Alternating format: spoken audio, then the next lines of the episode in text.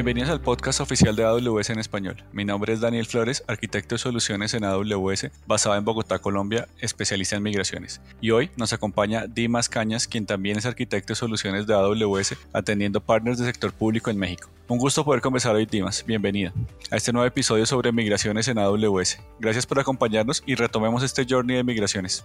Buen día, Daniel. Encantado de continuar con esta serie y muchas gracias por la invitación. Recapitulando un poco, en el primer episodio de la serie de migraciones, hablamos sobre la enorme oportunidad en el ámbito de migraciones, también sobre los desafíos iniciales y finalmente sobre los programas, recursos y metodologías que AWS pone a nuestra disposición para acelerar el proceso de adopción de la nube.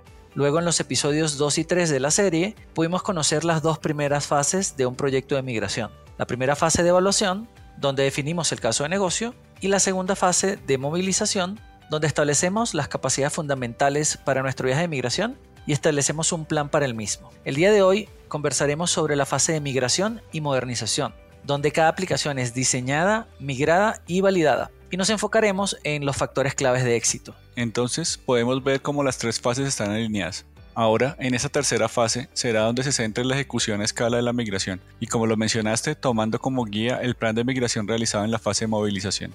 Ahora entiendo que para este proceso usualmente se agrupan las cargas de trabajo o aplicaciones en olas, comenzando desde las más simples, lo que llamamos fruta en las ramas más bajas, hasta los escenarios más complejos. Sin duda, esta estrategia permite encontrar victorias tempranas y mitigar los retos típicos de un proyecto de migración empresarial. Y precisamente antes mencionaste factores claves de éxito. ¿Podrías comentarnos más al respecto? En esta fase consideramos tres factores como esenciales para el éxito del proyecto. El primero es contar con un plan alineado al portafolio aplicativo del ambiente a migrar. El segundo es generar un modelo operativo y un marco de trabajo para la administración y gestión de los servicios. Y finalmente, el tercero, ejecutar la migración acompañado por un especialista, bien sea algún socio de negocio o el equipo de servicios profesionales de AWS, los cuales van a traer consigo o van a proveer experiencia y van a poder ayudar a mitigar posibles riesgos. En el caso de nuestros socios, ya cuentan con una especialización en esta práctica de migración que los avala como socios calificados para realizar las mismas. Ahora, permíteme desarrollar un poquito más los primeros dos puntos que pudieran no ser tan evidentes. Cuando hablamos del plan de portafolio, recordemos de que estos procesos de migración podemos encontrar variedad o multiplicidad de escenarios y a esto hacemos referencia cuando hablamos de las famosas 7 Rs que comentamos en los episodios pasados. Ejemplos como el rehost, replatform, replatform, refactor. Al analizar múltiples aplicaciones encontramos e identificamos estos patrones. Entonces, por ejemplo, típicamente existen aplicaciones antiguas que ni siquiera se relacionan bien con el mundo de la nube o con el futuro modelo de negocio y que se podrían retirar. Los datos y las estadísticas indican que se puede retirar hasta un 10 o 20% de la cartera de aplicaciones. El segundo espacio de oportunidad es eh, que contamos ahora con miles de proveedores de eh, SaaS, eh, Software as a Service, que no existían hace 5 o 7 años, por lo que varias aplicaciones locales pudieran ser reemplazadas por proveedores SaaS, donde hablamos obviamente de una estrategia de readquisición o repurchase.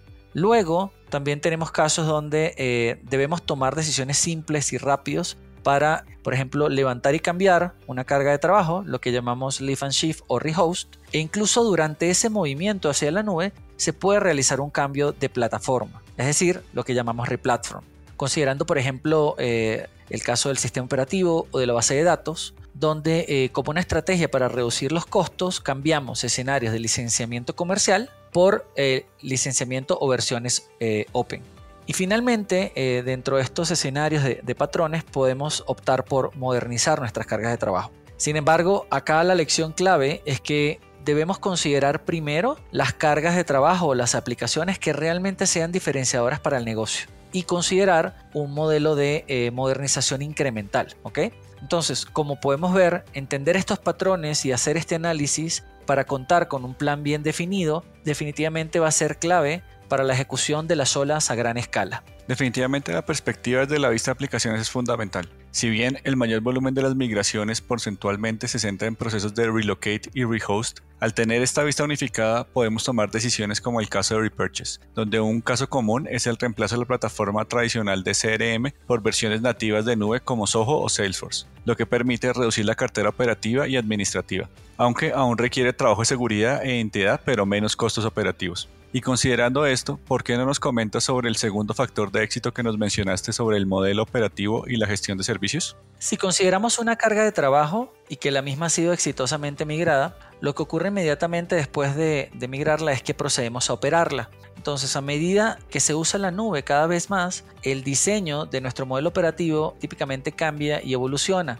A este marco de trabajo nuestros clientes lo llaman un marco de gestión de servicios. Entonces, los clientes utilizan sus primeras migraciones de aplicaciones para desarrollar una base y un modelo operativo que cambia y mejora continuamente y se volverá más sofisticado a medida que se acelere su migración. Este proceso inicia típicamente en la fase de movilización y básicamente hay tres modelos eh, iniciales para elegir. El primero es poder utilizar por sí mismos los servicios de administración y gobierno que ofrece AWS para precisamente gestionar el ciclo de vida de TI, tanto para los recursos que se encuentren dentro de AWS como para recursos que estén fuera.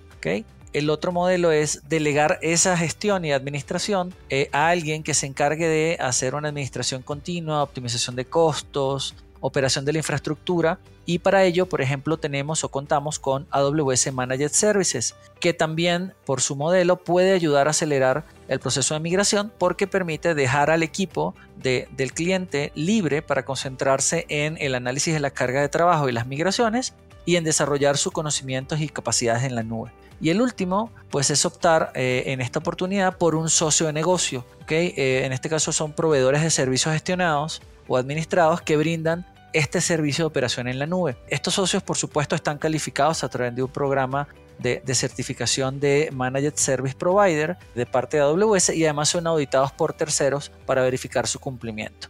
Por supuesto, de estos tres modelos podemos utilizar varios o incluso variantes de acuerdo a lo que se ajuste más a las necesidades del cliente. Lo importante es reconocer la necesidad de definir este eh, modelo de gestión de servicios y tomar una decisión en etapas tempranas para saber qué tipo de valor quiero generar y además qué velocidad en el proceso de migración quiero tener. Definitivamente esos factores son de mucho valor para lograr los mejores resultados de esta fase y de los proyectos de migración en general. Ahora, si te parece, ¿por qué no conversamos sobre las herramientas que nos pueden apoyar en los principales flujos de trabajo de esta fase? Podemos considerar cuatro áreas de solución en esta fase. Primero, la automatización de la migración y gobierno. Segundo, migración de servicios y base de datos. Tercero, transferencia de datos y storage. Y por último, soluciones especializadas de terceros. Sobre la primera categoría podemos considerar principalmente tres soluciones. AWS Migration Hub, que nos permite obtener rápidamente actualizaciones sobre avances de las migraciones, identificar y resolver fácilmente cualquier error y disminuir el tiempo y el esfuerzo total dedicado a los proyectos de migración. Segundo, AWS Control Tower, que nos permite gobernar de manera centralizada con políticas de seguridad, cumplimiento, operaciones y administración de gastos de nuestra zona de aterrizaje sin sacrificar la agilidad a través de la automatización. Y finalmente AWS Service Catalog, que nos permite crear y administrar catálogos de servicios de TI estandarizados y aprobados por el cliente para su uso en AWS. Y siguiendo con las categorías, una que resulta de mucho interés son las herramientas de migración. Para muchas aplicaciones, la mejor estrategia es moverlas lo más rápido posible, lo que conocemos como Lift and Shift o Rehost. Podemos utilizar para ese caso, por ejemplo, AWS Application Migration Service, que permite realojar rápidamente un gran número de servidores, bien sea desde una infraestructura física, virtualizada o incluso desde otra nube hacia AWS. También hay ocasiones en las que no se puede considerar un servicio de migración basado en agentes y para ello, por ejemplo, contamos con AWS Server Migration Service, que es un servicio sin agente que facilita y acelera la migración a través de un mecanismo de instantáneas o lo que llamamos snapshots de ese servidor. Si el cliente, por ejemplo, cuenta con entornos basados en Bingware Cloud Foundation, eh, contamos con otra opción que es Bingware Cloud on AWS, que nos permite reubicar rápidamente aplicaciones virtualizadas en vSphere a la plataforma de nube de AWS, mientras se mantiene el modelo de operaciones consistente con sus entornos on-premise. Básicamente, pues el stack tecnológico se mantiene.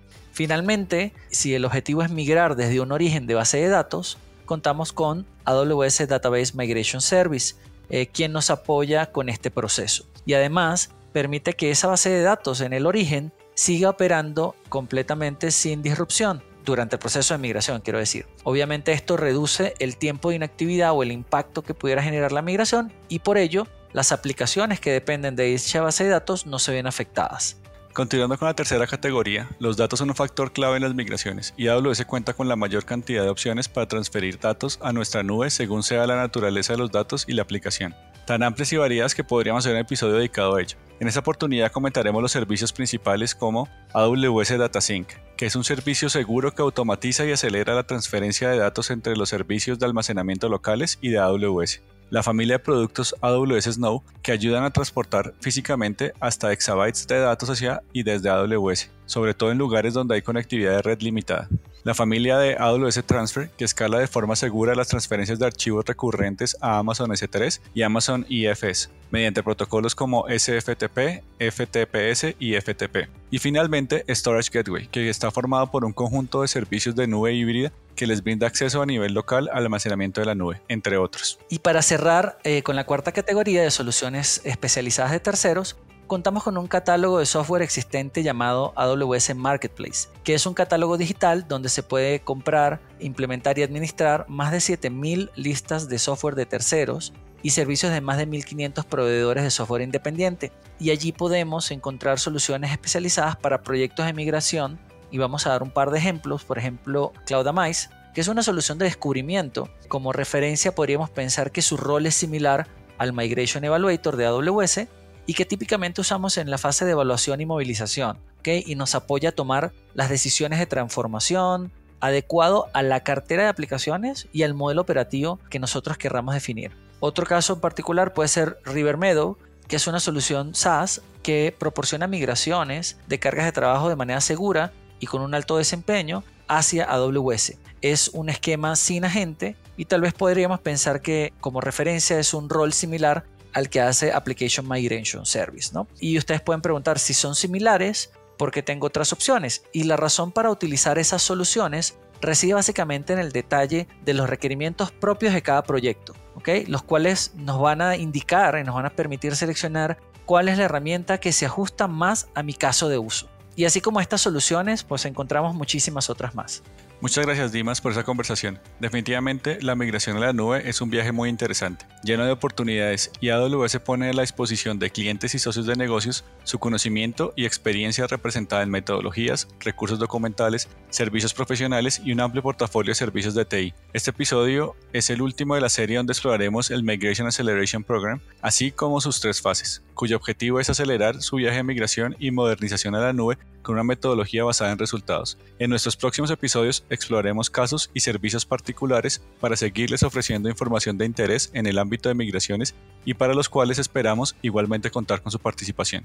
Para aquellos interesados en seguir profundizando en el ámbito de migraciones, puedo recomendarles acceder a la siguiente página https aws.amazon.com barra architecture barra migration donde pueden encontrar información diversa y de sumo valor en relación con mejores prácticas sobre proyectos de migración en nuestro Centro de Recursos de Arquitectura. Seguro haremos una mirada a la página que mencionas. Muchas gracias a Dimas del equipo de socios de negocios de México en AWS y gracias a ustedes por escuchas como siempre por acompañarnos. Esperamos que este capítulo haya sido de su agrado y que toda esta información les sea de utilidad. Recuerden que su feedback es muy importante para nosotros y leemos cada correo que nos envían. La dirección es awspodcastespanol.amazon.com. Soy Daniel Flores y hoy me acompañó Dimas Cañas y como decimos en AWS, sigamos construyendo. Esperamos su compañía en el próximo episodio.